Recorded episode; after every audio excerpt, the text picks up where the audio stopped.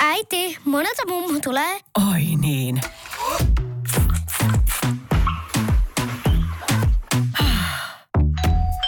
Helpolla puhdasta. Luonnollisesti. Kiilto. Aito koti vetää puoleensa.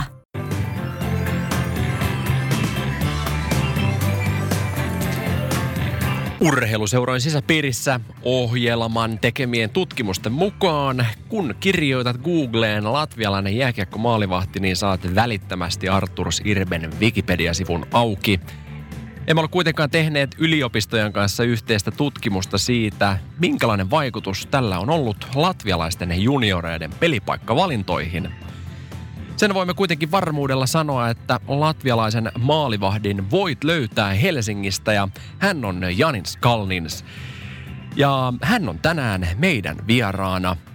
Tero Auvinen, palatakseni Artur Sirbeen. Mikä yksittäinen sana sinulla tulee mieleen hänestä? No nyt tulee kyllä paha. Ei ihan heti tuu mieleen, mutta tulee eksottinen kypärä.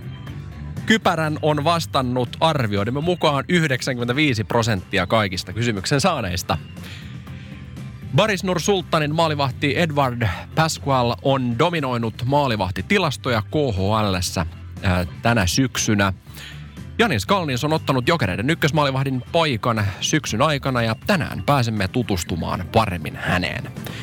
Tämä on Urheiluseuran sisäpiirissä studiossa minä Mikki Alho ja juontaja kollegani Tero Auvinen. Tervetuloa ohjelman pariin. Ennen kuin lähdetään tarkemmin verkaamaan tämän viikon aiheita, katsotaan ensin, mikä on meidän valinta tämän viikon lätkäautoksi. Urheiluseurojen sisäpiirissä. Yhteistyössä sektovaihtoautot. Ohjelman pääyhteistyökumppanina toimii sektovaihtoautot ja tyypilliseen tapaan valitsemme joka viikko viikon lätkäauton, joka löytyy Espoon Olarin sekton toimipisteeltä. Tämän viikon lätkäauto on Ford Mondeo 2015, vain 93 000 kilometriä ajattu ja sen saa alkaen 314 euroa kuukaudessa. Lisätietoa tästä autosta saat www.sektovaihtoautot.fi. No niin, siskot ja veljet. Jääkiekkoilussa ja autolussa on yhteistyö elementtejä. On osattava tulla oikeaan aikaan vaihtoon. Tämän viikon jaksossa meillä on erittäin mielenkiintoinen vieras. Ennen kuin otetaan tarkempi katsaus vieraaseen, niin Tero, jos tämä kysymys, jonka nyt esitän sulle, olisi kysymys, haluatko miljonääriksi ohjelmassa, niin mä veikkaan, että olisi miljoonan euron arvoinen kysymys. Luettele kaikki NHLssä pelanneet latvialaiset maalivahdit. No mä sanoisin kyllä Arturs Irbe. Mutta tuleeko mun muita mieleen? Sä varmaan kilauttaisit kaverille. Mä kiltsin joo. Yleisöltä tuskin saisi apua. Ja tota, aikavuoden tietäjä saisi olla siellä linjan toisessa päässä. Artur Sirbe meni oikein. Muut ovat Peter Skudra, totta kai samaa ikäluokkaa kuin sinä suurin piirtein. Kristers Gudlevskis on pelannut kolme ottelua nhl sekä sitten Elvis Mertzlikins – hän on vuonna 1994 syntynyt maalivahti ja on siellä päässyt myös, myös kokeilemaan siipiään. Ö, mutta tota, tänään meillä on latvialainen maalivahti, joka ei vielä NHL ole pelannut, eli Janis Kalnins jokereiden ö, maalivahtiosastolta. No joo, että tota, kyllä miettii jokereita, niin kuin viime vuonna Chabo piti olla siellä ykkönen ja vähän voi puskasta. Silloin Rämö, Rämö oli ihan, ihan älyttömän hyvä toissa kaudella ja sitten Rämö päätti lähteä ja sitten Chabo oli siinä vielä ja sitten Janis Kalnis, Riika Dynamo, metri 80 senttiä pitkä veskari, että nyt on kyllä haku, että mikä juttu tämä, että tuli vähän mieleen nämä Virmasen Matti tällä hautsilla joskus niin kuin tota, tuossa 2000-luvulla. Että, Viittaatko nyt Karl Göring? Karl Göringiin, vähän viittasin tässä jo. Että, mutta sitten hei, ihan mieletön jätkä viime kaudellakin jo. Ja, siis tota, pelasi viime kauden 37 peli Kalnis, torjuntaprosentti 91,4. Ja tänä vuonna he, Niemi tuli siihen, piti olla selkeä ykköskassari.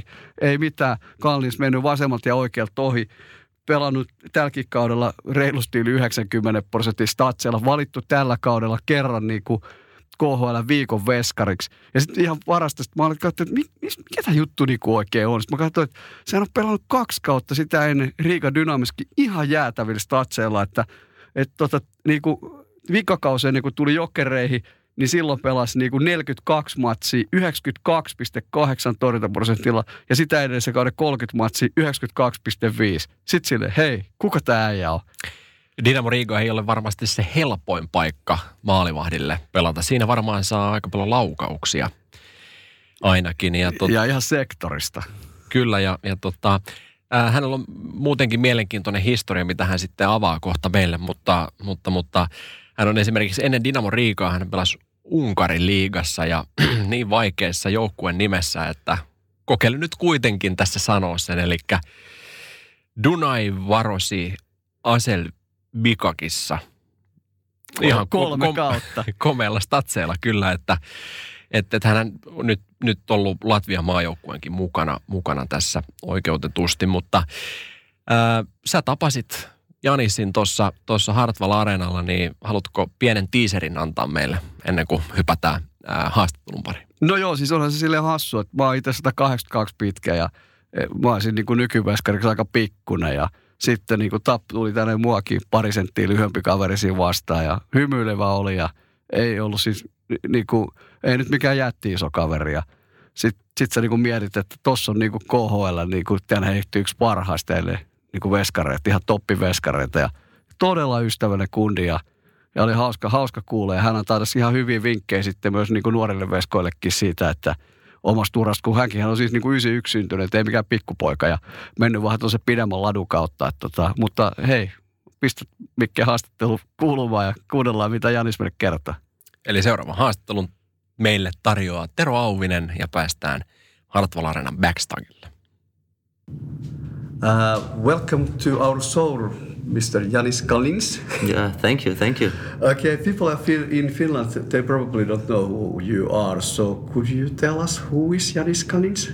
Oh, uh, that's a nice question. Well, I'm 27 years old, Latvian goalie. Uh, been playing as a goaltender for probably 18 years now, and uh, yeah, started in small small city in Latvia. I was going to Riga to do the practice, like my dad was taking me in. The, uh, 7:30. I think 7:30 we had to leave the house or something like that in the morning. So yeah, that's that's where it started, and uh, yeah, then been uh, been interesting road to here to get to here to Jokerit. I was in a Latvian team for quite a long time. For nine years, I was in one city. Then that team kind of like bankrupt, so I had to play somewhere. Then I moved to Hungary, played three years in Hungary, and uh, I guess that's the place where you're not gonna expect goalie to go to KHL from Hungary. So it was was quite a quite a interesting moment. Yeah, I was in national team, and the Rigs goalie coach invited me to training camp. So of course I said yes. I, I had no choice if I wanted to make a step up. So was had pretty good training camp. Played two years in Riga, and uh, yeah, fast forward I'm here. Yeah. So, uh, would you have believed at age of 22 when you went to play in the Hungary league that one week you would be selected the KHL goalkeeper of the week? Uh, I wasn't thinking about goal goaltender of the week. I was actually I had a goal to get in KHL at least for one season or somehow like just to just to be there. I had that goal in in my mind and my girlfriend was uh, always always like cheering me up for that and uh, yeah it happened sooner than than I expected but I think I think I'm ready for it. Yeah. So, what was it like to play in Hungary? Did you have a good goalie coach or? Oh no no no! My first two years, no, actually all three years, we didn't have a good goalie coach. I was kind of on my own, so I was yeah, looking what other coaches and goalies are doing, and, and, and just like taking the best the best for them that fits me. Pretty much, yeah, three years on my own there. Uh, So, uh, did, did, did you uh, well some goalie camps or only just practice with yourself? Uh, during that time? Yeah, like during the season, practice on my own. I, I sometimes I took some younger players to do some shots and drills before the practice or after the practice. But uh, yeah, mostly on my own. We had no no goalie coach there. That's that's pretty interesting. But uh, during the summers, I have I have a friend in Latvia that's a goalie coach, so we were we were practicing a little bit there. Okay, so uh, when you was a young boy, were you, you talent or, or have you just practiced for yourself to the top? I think for me it's a practice. We, when uh, when I started as a goalie, I was about nine, ten years old. I had uh, I had a goalie coach there like two, three times a week. I was going with that coach on ice, like he was doing shots and doing some drills just to make me better. And then then after a couple of years, I can't remember exactly. I was like 11, 12, I was going to another city for like a week to practice there with the team because they had a, they had goalie coach Michails Vasiljonoks, which was one of the best goalies at like his time. He was playing in old, old like Rigas Dynamo, and uh, yeah, he was he was coach in, in that city. So I was going there for like a week, two, three times a, a season for I think it was for one or two years, and then after that they invited me to play in that city, so I went there, and uh, he kind of took care of me there. So yeah, it's all always been practice for me. I still it's still the same. I, I can be doing nothing and then play good games, so it's I always have to practice. Yeah. So what have been the turning points in your career? You mean professionally? Yeah, professionally, yeah. I don't know. I don't know. Uh, might be actually Hungary because first season we had coach Stefan Lund, a Swedish coach. He's he has pretty good background. He was junior national coach in Sweden, then in the men's team, and uh, I think he he didn't play me as much, which made me practice more and like doing do more do do the best I can even in practice and uh, and living there yeah it, it wasn't easy the first season wasn't playing much it wasn't easy but uh, I was there with my girlfriend and my girlfriend always pushed me to practice more do more and I, I think that was the turning point for me professionally as I, I think I kind of grew up mentally and physically there so probably wouldn't expect to grow up in Hungary. okay, so uh, how how did you end up with Jokerit? Uh, it's a kind of fun, fun story for me. I think I was uh, Riga had had rights on me, and after my second year in Riga, kind of like yeah, after the second season in Riga, my my agent called the G- Riga's GM and asked if they're gonna offer something to to keep rights on me. They're like, yeah, yeah we're gonna do it. And then when the when the time came, it was what was it? May first, May first, I think. Yeah, I read the news that I'm a free agent now. Riga didn't didn't offer anything to my agent to me, so I, they kind of made made mistake on that one, and uh, my agent told congrat me, congratulated me that uh, I'm a free agent now, and uh, we're gonna keep looking for something. So yeah, he told me that Jokerit might be the option, which I thought at the time I thought that's that's pretty crazy because Finnish Finnish uh, Finland has like a lot of Finnish goalies, and I thought it's just crazy if they're gonna sign me, but uh, yeah, agent did great work, signed me here, and happy to be here. Yeah. So what what goals do you still have in your career?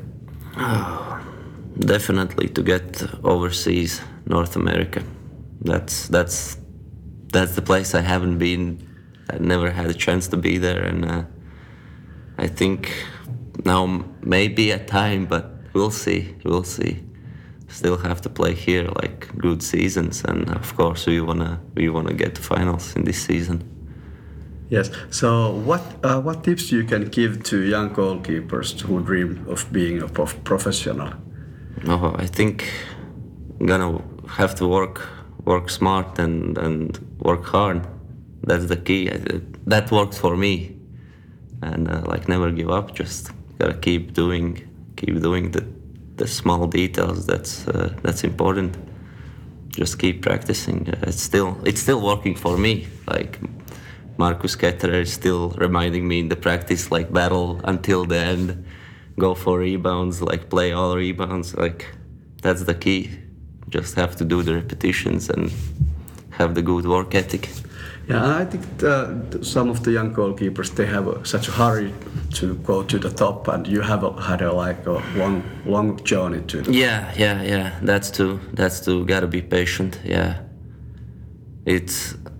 I thought when I was 16, I thought I'm ready for pro. I'm ready for pro. I want to be there. I want to play there. But now, if I look, if I look back, I, I don't think I'm. Re- I was ready. If I would been playing in pro when I was like 16, 17, I would probably get burned, and uh, maybe not play as good as I'm playing now. But uh, yeah, gotta be patient and uh, the chance will come. Jääkiekko-haastattelut tarjoaa sektovaihtoautot. Sektovaihtoautot.fi Kiitos oikein paljon haastattelusta.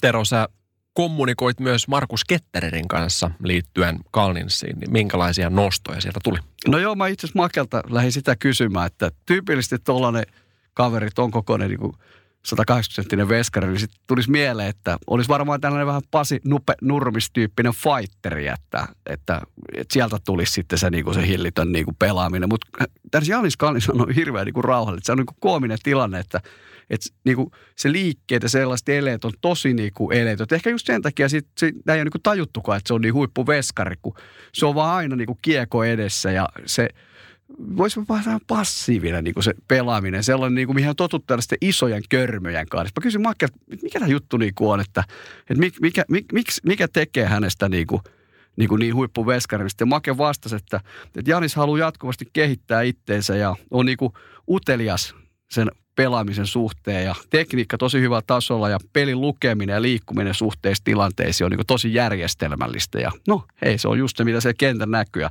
mä kysyin, no mitä te olette sitten tätä niin treenannut tätä juttua, että se on niin tullut noin. Niin sitten hän vastasi, että, että videoiden kautta on työsty asiaa ja että kun nyt Janis lukee tilanteet oikein, niin se kiire vähenee ja siksi se näyttää niin helpolta. Ja tota, että se, mitä nyt ehkä muutettu Riigan vuosista, niin on muutettu se, että, että pikkusen enemmän ollaan enemmän vastassa, haastetaan pikkusen sitä pelaajaa. Totta kai pienen pelaajista vähän pitää tehdäkin, mutta ei sitten kuitenkaan niin kuin ylipelata, koska Janiksen jalat riittää siihen niin kuin haastamiseen. Ja sitten tota, hanska on tuotu sitten suomalaisista ylemmäksi ja eteenpäin ja kärkeä ylöspäin. Ja, että toki sellainen tietysti, että kokoisella veskarilla niin välillä jää yläkulmiin tilaa, mutta et ihan kaikkea saada pois, mutta et, et, niin kuin erittäin hyvää duunia tehnyt kaveri ja erittäin hyvää duunia tehnyt kyllä make. Sen pidemmittä puheitta ää, kiitos oikein paljon tästä jaksosta ja, ja kiitos ää, Janinsille siitä, että pääsi meidän vieraaksi.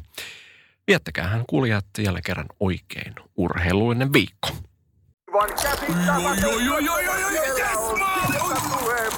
No, äkkiäkös tän voi erata olla? Tule sellaisena kuin olet, sellaiseen kotiin kuin se on. Kiilto. Aito koti vetää puoleensa.